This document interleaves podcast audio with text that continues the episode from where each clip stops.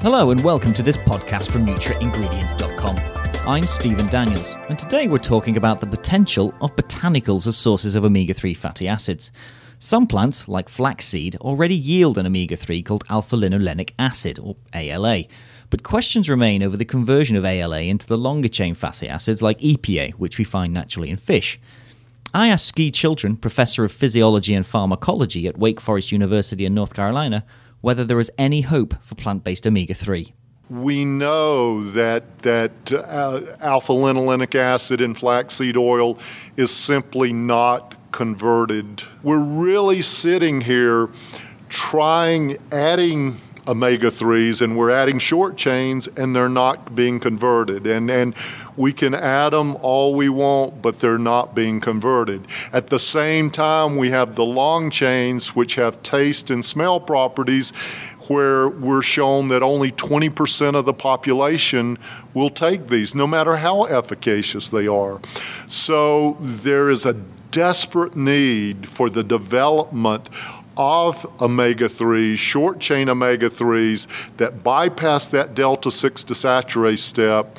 Uh, one of the most promising fatty acids is a fatty acid known as stearidonic acid, which bypasses that delta 6 desaturase step that goes from alpha linolenic acid to stearidonic acid, and we know in humans is converted to long chain omega 3s.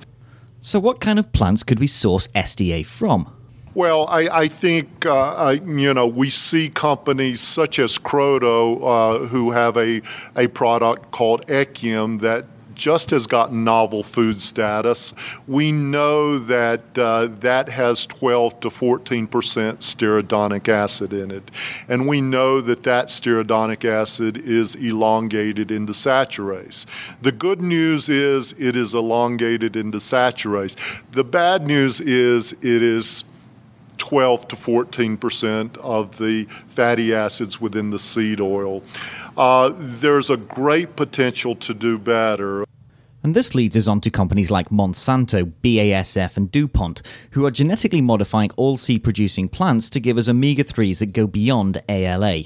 We certainly see very large companies now genetically engineering uh, canola and soybeans to to have high amounts of stearidonic acid, and and and that's very very promising. But what reward is there for investing in the production of such plants? I believe that that that the company that can produce a, a stearidonic acid containing oil at a relatively inexpensive price, and we can produce these fatty acids cheaply enough, uh, I think uh, that would be a great benefit to humanity. So, while this area of research offers great potential, its success may ultimately depend on how consumers feel about the GM tag that goes along with the plants.